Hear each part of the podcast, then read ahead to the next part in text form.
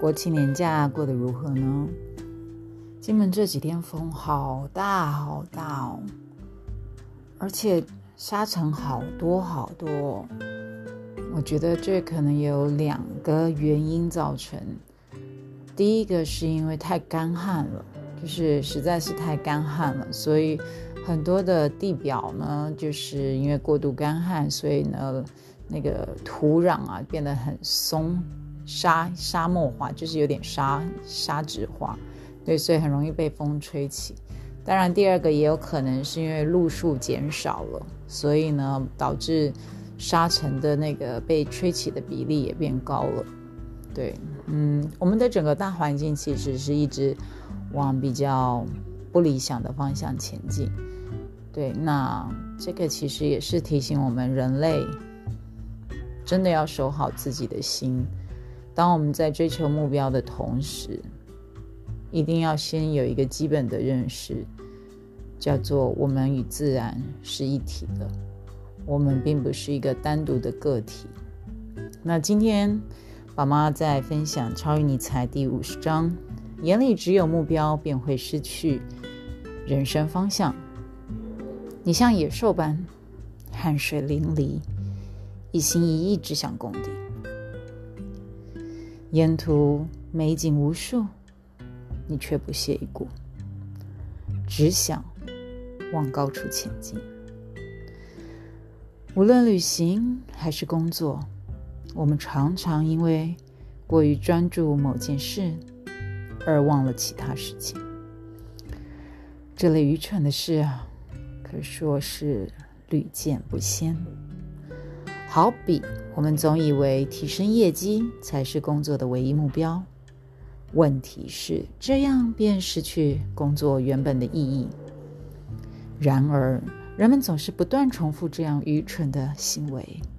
结果内心失了从容，放大任何合理的行为，甚至认为所有人情事理都是最徒劳的事，以至于迷失了人生方向。这段文字出自尼采《漂泊者及其影子》。嗯，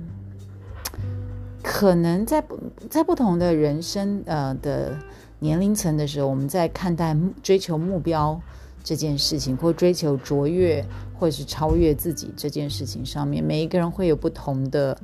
一个认知跟想法。但宝妈到了这个年纪，其实甚至在我年轻的时候，我就已经，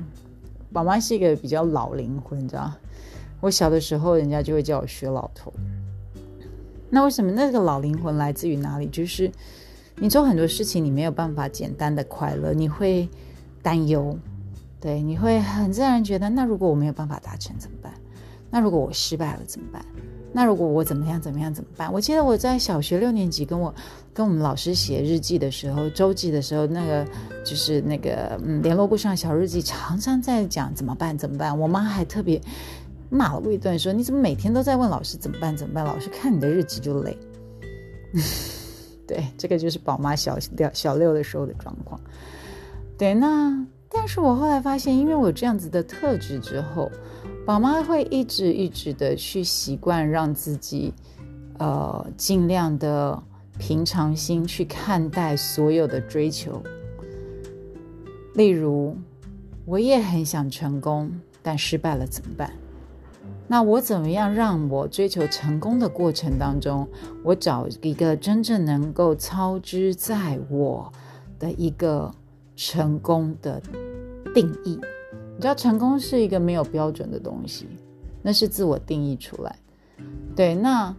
如果你的定义是社会的价值，那么你就很辛苦，因为你一辈子都会活在别人的期待跟眼光当中。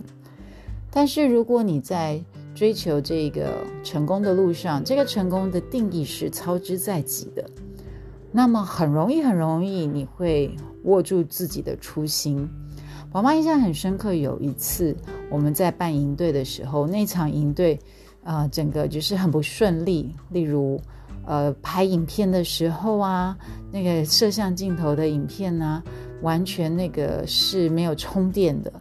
对，那当然我可以很自责的说啊，我的，或者是我可以怪责怪队员说，哎呀，你们怎么没有把电充好？这么重要的事情，你看我们整个萤火晚会现在只剩照片没有影片，照片又那么暗，什么什么什么等等等等。但是啊，宝妈那时候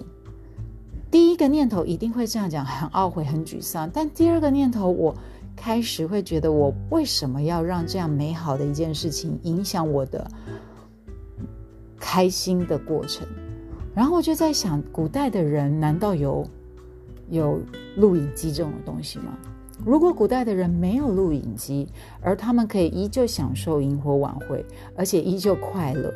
为什么我们有了录影机之后，突然录影机没有办法运作，然后我要讨厌，然后要沮丧，要气这次的萤火晚会？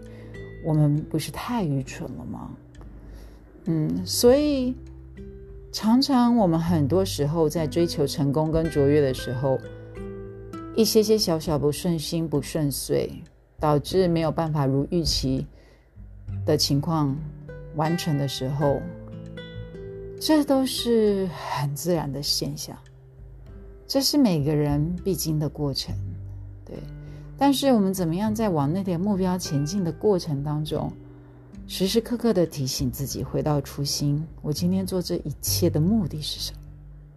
我最原始的发心是什么？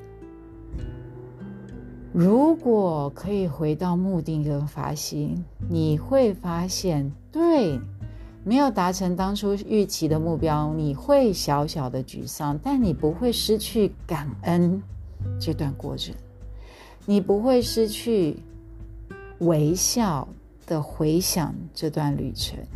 你不会失去感谢所有跟你一起共同奋斗的伙伴。所以当你有这样子的一个心的时候，会发现在面对失败的时候，你会比较平衡一点。那个平衡的过程当中，你不会觉得好像人生只有一百跟零，你会稍微平衡一点。 Yes， 我没有攻顶成功，但是我跟我伙伴培养了很深刻的友情，我们在这个过程当中相互扶持，于是在所有的人情事理过程当中，我们时时刻刻可以回到